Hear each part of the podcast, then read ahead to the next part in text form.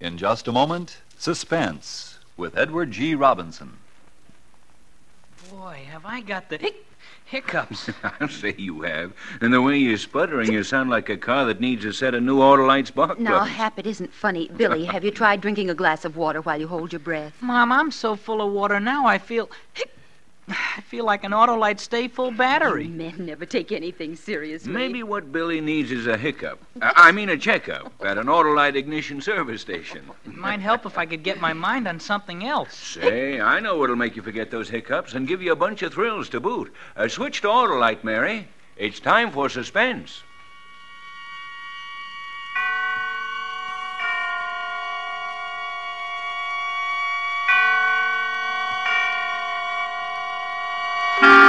Suspense.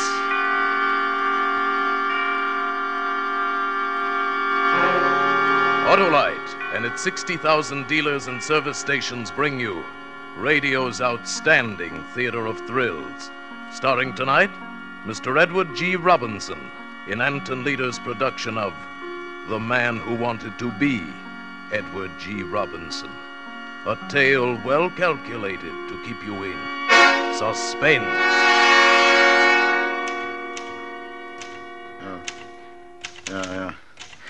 I, I, I'm making this statement in accordance with a promise to a very dear friend.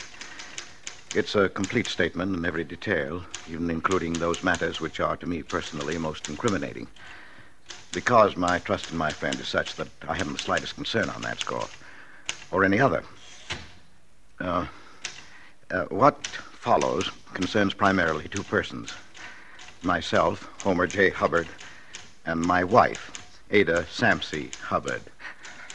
Um, even when I was courting Ada, I was aware that hers was a strong and domineering personality, say the least. And after we were married, well, at first I put up with Ada's constant nagging and petty persecutions as best I could. I put up with them for 20 long years. It wasn't until a memorable evening a little over a year ago that the first dim outlines of an escape and finally a plan began to take shape in my mind. You see, I, I never was much of a one for movies, but uh, Ada and I had gone to see a picture called uh, Little Caesar. It was a reissue, I think they call it, uh, with an actor in it whom I'd never even heard of before. Oh, so you thought you rat on me, huh? Well, get this. Nobody rats on Little Caesar, see?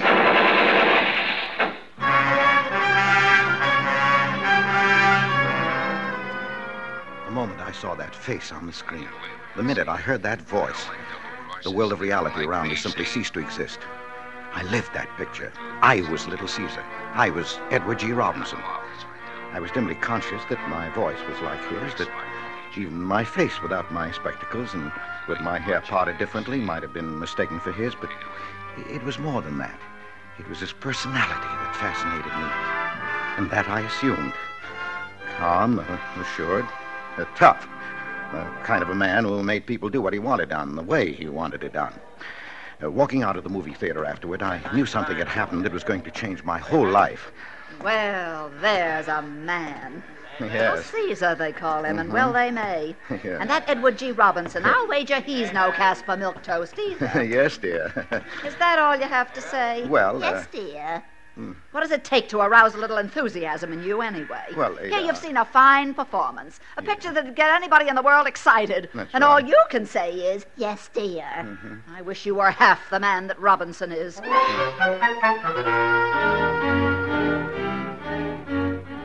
But from that moment, I no longer really cared what Ada wished or thought. I'd begun my escape into a dream world of my own making, a world in which I was Edward G. Robinson. As the weeks went by, I began to identify myself with him more and more. I imagined myself in countless dangerous situations, and when no one was looking, I imitated him and I affected his mannerisms. I would start daydreaming at my desk, wondering what the other people in the office would think if I suddenly exposed this hidden side of my personality. Okay, everybody. Uh, stay where you are. Will you? Hold, hold your hands over your head. What is this? I don't want any monkey business, see? Now stand back there, Ryan. Why? Any funny stuff from you, and I'll let you have it. Hubbard, uh, this is preposterous. What do you mean by such behavior? Is this your idea of a joke? You'll see whether it's a joke or not if you make one false move. Now, this isn't a water pistol I'm holding here, you know. Hubbard, you're fired. Leave this office immediately. Well, I'm getting out all right, but I'm not fired, see? I'm leaving well heeled, and mm, that's where you come in, Mr. Ryan. Oh, please, please, Hubbard, be reasonable. Now, shut up and do what I tell you. Keep your hands up in the air, will you? Walk over to that safe. Open it up. Get all the money out of it and put it right here on the desk in front of me. I- I- Now, get moving. I don't want to have any trouble with you, Ryan. I'm going to count three, and if you're not moving when I finish, you'll never move again, see? One, two. Hubbard. Huh? What are you doing daydreaming? Oh, You better get busy. or I shall be forced to report you to Mr. Pemberton again. yeah. Oh, oh, I'm, I'm so sorry, Mr. Ryan. I'm, I'm terribly sorry. I can't understand what could have come over me. Well, that's the way it went. At the office, walking down the street, riding home on the bus. My life, outwardly calm and well ordered, possibly even dull, was actually 24 hours of harrowing adventure, with myself as the central figure. I saw every Edward G. Robinson picture that came out. It was the day after seeing Key Largo for the third time that Ada finally caught me. I was lathering my face and talking to myself. Okay, you rat, you asked for it. You don't come out, see? We're coming in and get you, see? And uh, we're coming in shooting, see? What's that? Oh, yeah? And only a dirty yellow rat would say that. Okay, boys, let him have it. Well, I never. Of all the four performances I ever heard of, this beats everything. Yeah. What in the world are you jabbering about in Oh, uh, here? well, eh, it's really nothing, dear Ada. I, I, I was just sort of trying to imitate Edward G. Robinson. You were. What? Edward G. Robinson. yeah. oh, that's rich. You trying to imitate Edward G. Robinson? Yeah. Oh, I can't stand it. Don't stop. Don't let me interrupt the performance, Mr. Movie Star. come on. Come on. Do your act for me. Well, well, dear, I, I, I- don't see anything so funny about it. Oh, maybe you don't, but you're the only person in the world who wouldn't. Oh, oh, my. Oh, well, I'll leave you to your rehearsing. Why don't you imitate Eddie Bracken or Margaret O'Brien? I think you'd find it easier. Was right then that I decided to kill her.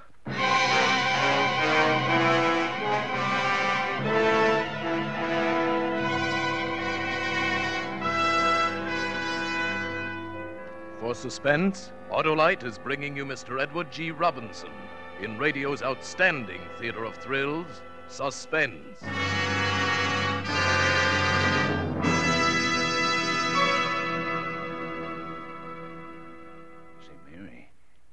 Billy's all over those hiccups, thanks to Edward G. Robinson and suspense. Shh, don't mention hiccups again. He might get 'em back. Let's switch his mind to something else. Well, uh, you know how he is about anything Autolite makes. Let's listen to Frank Martin. That'll do the trick. Friends, money can't buy better electrical equipment for your car than Autolite. And here's why.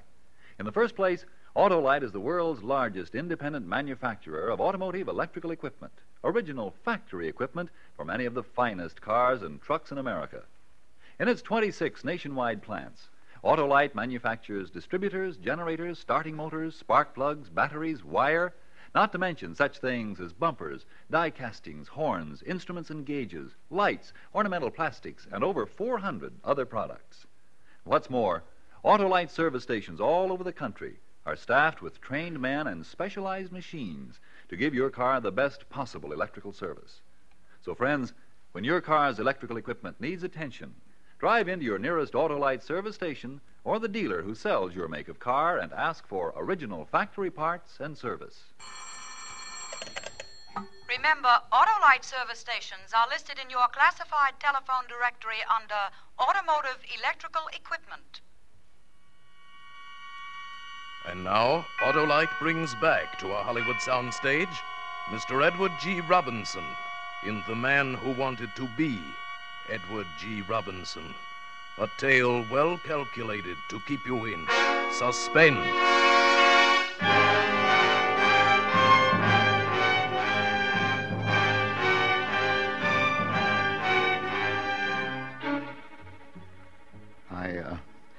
I might have decided to have mercy on her if she'd only let me alone. But Ada could never leave anyone alone. She ridiculed me at home and in front of our friends. Sometimes she'd let a few weeks go by without saying anything, and I would think that perhaps she had forgotten. No, Ada never forgot. She would wait until we were in a group of people, and then she would come out with it. Well, my dear, you mean I haven't told you about Homer's dream world? Oh, no. He thinks he's Edward G. Robinson. Edward. Oh, oh, no. Do tell us, Mr. Homer G. Robinson, when do you think you'll be getting your next contract from Hollywood? oh, you folks have got Homer all wrong. He's a killer at heart. Just a cold blooded killer.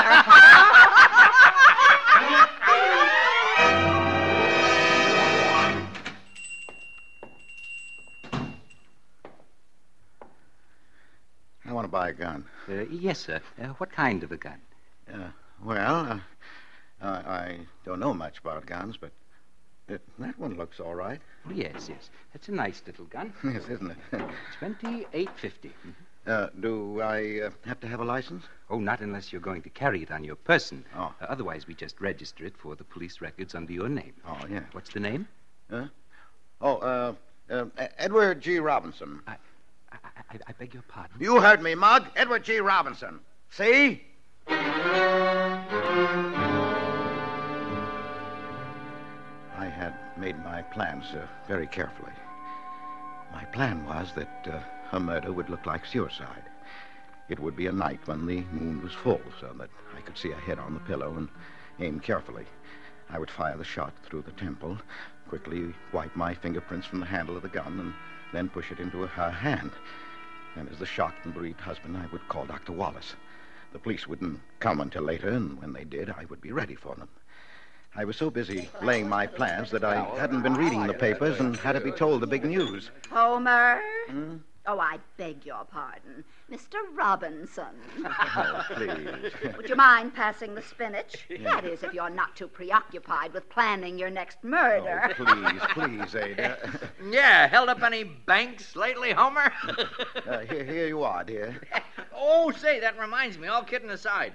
Did you know that he's going to be here next week? Who? Edward G. Robinson. He's going to address the hobbyist convention. Oh, is that so? Yeah, sure. Well, my, I, I'd like to hear him. I would too. Oh, I'd love to see what a real He Man is like, not just a poor imitation.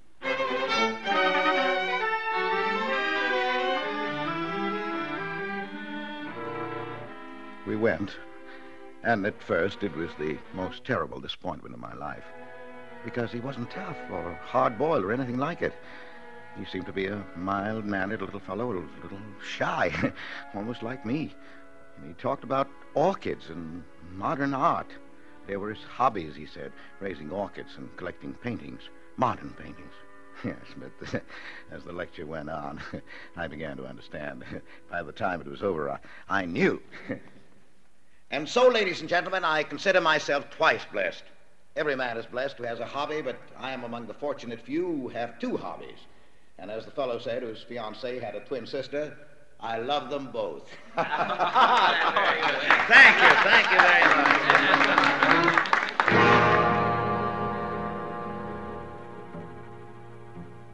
Later that evening, I made an excuse to get away from Ada and went down to the hotel where I knew Mr. Robinson was staying.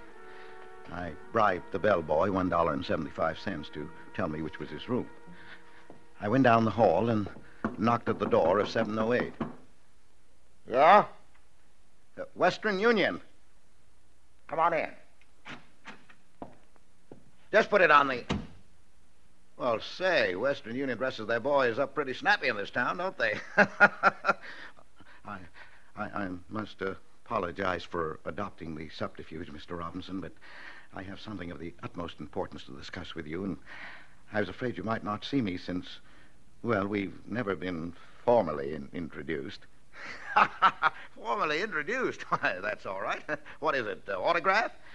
Uh, I'm, I'm afraid it's, it's something a good deal more serious than that, Mr. Robinson. Yeah? Well, you caught me right in the middle of shaving, as you see, but if you don't mind my finishing the job while you talk, why, uh, come right along inside. Tell me all about it. Thank you. Well, now, what's on your mind? Well, uh, Mr. Robinson, I have a problem, and I feel you are the person best fitted in the world to tell me what to do. That's so. Well, uh, what is the problem? Uh, uh, Mr. Robinson, uh, uh, suppose, of course, this is purely hypothetical, uh, but suppose you were going to kill somebody. Kill somebody? Yes, in, in, in, in your own home, uh, somebody who's, uh, shall we say, related to you. Yeah, now hold on a minute, uh, Mr. Uh, Mr. Uh, Hubbard. Homer J. Hubbard. Uh, Mr. Hubbard. I may look like a bad guy on the screen, but when I'm not working, I'm just a plain, peace-loving citizen like anybody else. oh, oh, oh, oh, you, you, you, you can fool people like that audience tonight with all that talk about orchids and modern art, and it, it was very good, and I quite understand why you do it. A man in your position uh, must have a, a, a front, of course, but you didn't fool me. I didn't, huh? Well, I, I know. Uh, rather, I, I knew I, I could come to you and be perfectly frank. Yeah, about what? Why, uh, about the murder. About the what? Well, look at me, Mr. Robinson. I'm a shy, inhibited, weak, utterly ineffectual person. I've none of your assurance, your hardness, your ability to cope with any situation the direct, ruthless way. Yeah? Well, uh, uh, how many times I, I wished I had, because for 20 years my life has been made horribly, unbearably miserable by one person my wife. Oh, so that's the way it is. Yes. For years I bore it as best I could, and then one day I thought, how would you have coped with it? And of course I knew at once you would kill her. Here, now, wait a minute. Are you kidding me? Oh, no, no, Mr. Robinson. I, I wouldn't think of such a thing. Look, look here. I, I've even secured a gun to do it with. Hmm? Hey, yeah, here, you better give me that. No, no, don't point it. Well, hand it to me by the barrel. Here. Oh, put it over here. Safer, you know. Yeah, I, I must admit I, I, I know very little about firearms, and they're, they're quite distasteful to me. Yes, you and me both. You, Mr. Robinson? Well, I mean, uh, uh, small arms like that. Of course, a uh, Tommy gun, that's different. That's the only thing to use. Yeah, I suppose you're right. But I, I didn't know where to get a Tommy gun. I was afraid even if I did, I'd never master the art of using it. Yeah, well, uh, now you want to kill your wife, is that it? You want me to help you? If you would, Mr. Robinson. If you could spare the time, I, I can't tell you how grateful I'd be. Yeah, well, you know, Mr. Hubbard, you, uh, well, you look like a pretty nice little guy. Your wife must really be an old battle axe to have got you in a frame of mind like this. All right, now I'll tell you what I'll do. I will help you. Oh, Mr. Robinson. Yes, but uh, it's got to be done my way, see? It's uh, got to be done right. You got to plan these things. Yeah, now, uh, take this gat, this little flea, for instance, that you got over there. That's no kind of a rod to kill your wife with. Why, the uh, uh, caliber is all wrong. The uh, ballistics would be all wrong. Things would be on your trail just like that. Now, I uh, got a gat home that's perfect for the job. Get me? I've knocked off Orson Welles, Jimmy Cag. Oh, I don't know how many guys with this. Now, the uh, first thing when I get home, I'll send it to you parcel post, see? Would you, Mr. Robinson? Oh, sure, sure. Now, when you get it, just lay low, see? Now, don't do a thing till you hear from me. I'll lay this thing out with some of my boys, and then I'll get in touch with you, okay? Oh, yes, Mr. Robinson. I don't know how to thank you. Ah, forget it, pal. What's a little murder between friends? I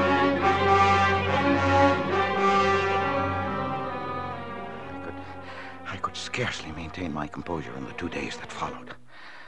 The second day, sure enough, the gun arrived. It was a, a great, heavy thing, the kind that's referred to, I think, uh, as an automatic. Remembering its history, I handled it with the utmost care and reverence.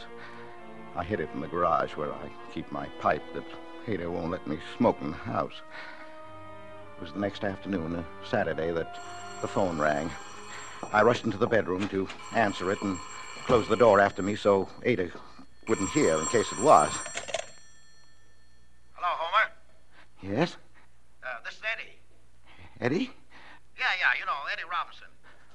Oh, yes, yes, Miss. Uh, uh, Eddie. Uh, You get that uh, package I sent you? Oh, oh, yes, yes, I, I got it. Okay, but uh, don't fool around with it, will you, until the time comes. Kind of tricky. Oh, no, no, no, I won't. Now, uh, listen. The uh, deadline is tomorrow night. Midnight, got it?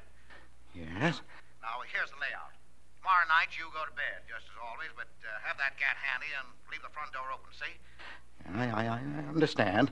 Oh, uh, say, uh, wait a minute. I meant to ask you, is it uh, safe to talk where you are? Oh, yes, yes. The phone's in, in the bedroom and the door's closed. The bedroom, huh? That's swell. Well, now, uh, listen. Uh, a little before midnight, you get up, see? When she's asleep, you uh, take a spot just outside the bedroom door, see? Where you can keep an eye on her and on the front door, too, see? Yes? Well, at uh, midnight, I'll contact you. We'll do your job and then make a quick getaway, and you can hold up in the hideout until the heat's off. Get it? Tomorrow night, midnight. Uh, I'll do everything just as you say. Eddie? I followed his instructions to the letter. Oh, it seemed hours before Ada went to sleep that night. Seemed days until my watch finally crept around towards midnight. But at last the time had come. I crept out of bed, got the gun out of my coat pocket, and took my position on the landing outside the bedroom do- door as he had told me to. And then suddenly, suddenly the phone rang. The plan was ruined. Even Edward G. Robinson couldn't have foreseen this. I, I rushed back into the bedroom, hoping against hope that I could catch it before Ada woke up. But she already had the light on. Homer! What in the world are you doing prowling around at this time of night Oh. with a gun in your hand? Why, I, I, I thought I heard a burglar. Burglar? Hmm. When I've answered this phone, I want to talk to you, Homer Jeremiah Hubbard. Yeah. Hello? Yeah. Yes. What? Hmm? Oh, What? Homer, there is a burglar. Is there? Someone just saw him trying to get into the house. Oh, are, are- you sure? Of course I am. A man just phoned that he saw the burglar. Well, don't just stand there. Yeah, no. You've got a gun. Go on Yeah. down and stop him. Yes, but, but Go on. Do you want us to be killed in our beds? Go on, I say. Oh, uh, Why do you have to spoil everything? There was nothing to do but go. I crept down the stairs in the darkness. I knew what Edward G. Robinson would have done. He would have gone down and captured the burglar without the slightest trouble and turned him over to the police after giving him the beating he deserved. But somehow I, I didn't feel much like Edward G. Robinson just then. It was at that moment that the terrible thought occurred to me that maybe it wasn't the burglar. Maybe this was Edward G. Robinson. I had no time to pursue the thought further. Let him have it! Suddenly, suddenly, there was a barrage of shots and a confused yelling of voices. In my terror, I suppose I must have squeezed the trigger of my own gun because it began jumping and screaming in my hand. I tripped on something, and the next thing I knew, I was tumbling headlong down the stairs, and that was the last I remember.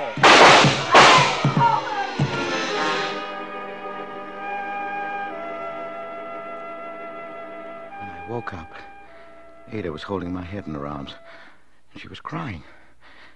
They made me stay in bed for a couple of days, but I really didn't mind. There were reporters to see me and take my picture for the paper, and all kinds of people.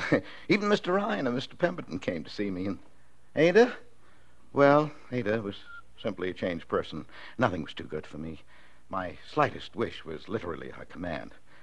If the whole thing hadn't been an accident, if I'd planned it that way, it, it couldn't have turned out better. And then, then as the final climax that afternoon when the phone rang by my bed.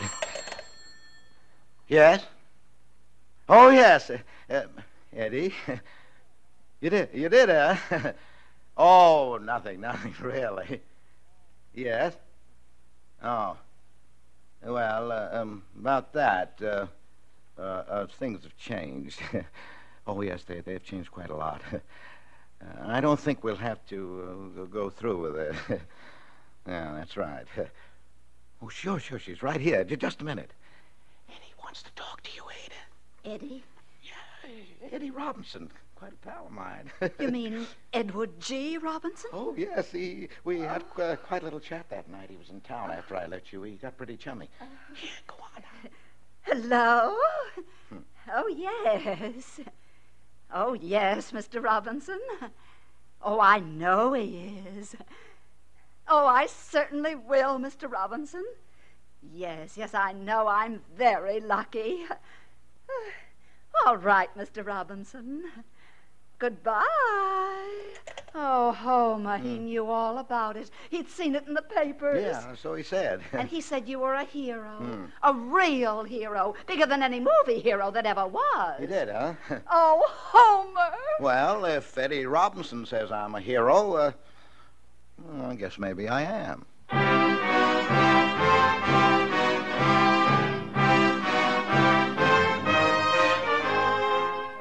Couldn't have turned out better, Eddie.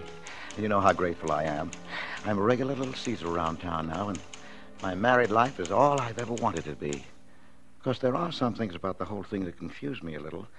It has even occurred to me, I'll, I'll confess, that you might have had uh more of a hand in it than was generally known, and that the gun you sent me might have contained blanks. I, I believe you called them because, in spite of all the shooting, there wasn't one bullet hole anywhere in the house. And the gun had disappeared, which confused the police somewhat, too, and the burglars might have been some of your boys playing a little joke. But I don't think you would do a thing like that to a pal, Eddie. Would you? I don't even think you would use the statement that you asked me to send you to hold over my head as a guarantee that I wouldn't try to kill Ada again. Now, not, not that I ever would. Yes, but even if you did all that, Eddie, I don't really mind. Because, as you might say yourself, what's a little joke between pals?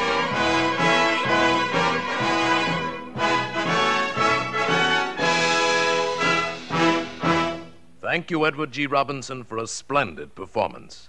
Mr. Robinson will return in just a moment.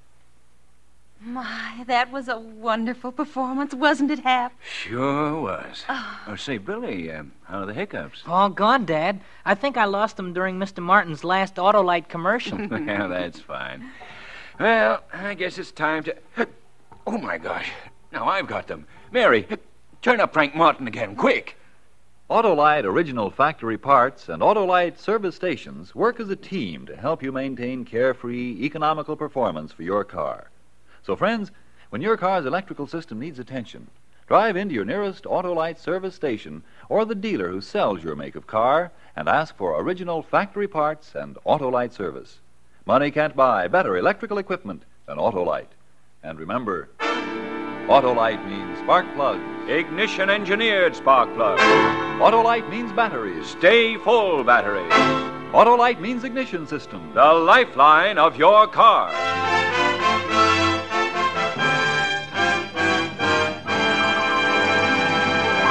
And now, here again is Mr. Edward G. Robinson. It's been fun appearing in our suspense story tonight, but uh, just so nobody gets the wrong idea, it was only a story. I'm not really so tough. Only get this. I'm telling you, see, you better listen to suspense next week, see? Because uh, Ray Milland will be hearing in a story called Night Cry by William L. Stuart. Another gripping study in. Suspense. Edward G. Robinson may soon be seen in the Paramount production Night Has a Thousand Eyes. Tonight's suspense play was written by Leslie Raddatz, with music composed by Lucien Moraweck and conducted by Lud Gluskin. The entire production was under the direction of Anton M. Leader. In the coming weeks, Suspense will present such stars as William Powell, Lucille Ball, John Garfield, Sidney Greenstreet, and many others. Make it a point to listen each Thursday to Suspense, radio's outstanding theater of thrills.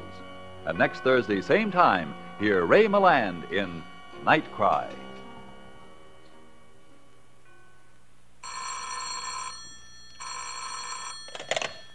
This is the Autolite Suspense Show. Drive as if your life depends on it. It does. Good night. Switch to Autolite. This is CBS, the Columbia Broadcasting System.